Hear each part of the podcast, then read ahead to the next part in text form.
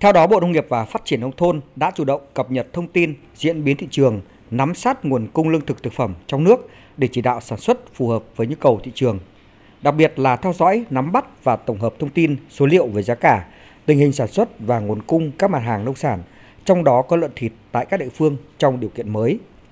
Thứ trưởng Bộ Nông nghiệp và Phát triển Nông thôn Phùng Quốc Tiến cho biết, Bộ sẽ hướng dẫn các địa phương duy trì tốc độ tăng trưởng ngành chăn nuôi, giúp nâng cao năng suất, giảm chi phí, giá thành sản xuất, đặc biệt là tập trung chỉ đạo chuẩn bị tốt các phương án sản xuất, bảo đảm nguồn cung con giống, vật tư, thúc đẩy sản xuất, tháo gỡ khó khăn trong lưu thông, tiêu thụ và xuất khẩu nông sản,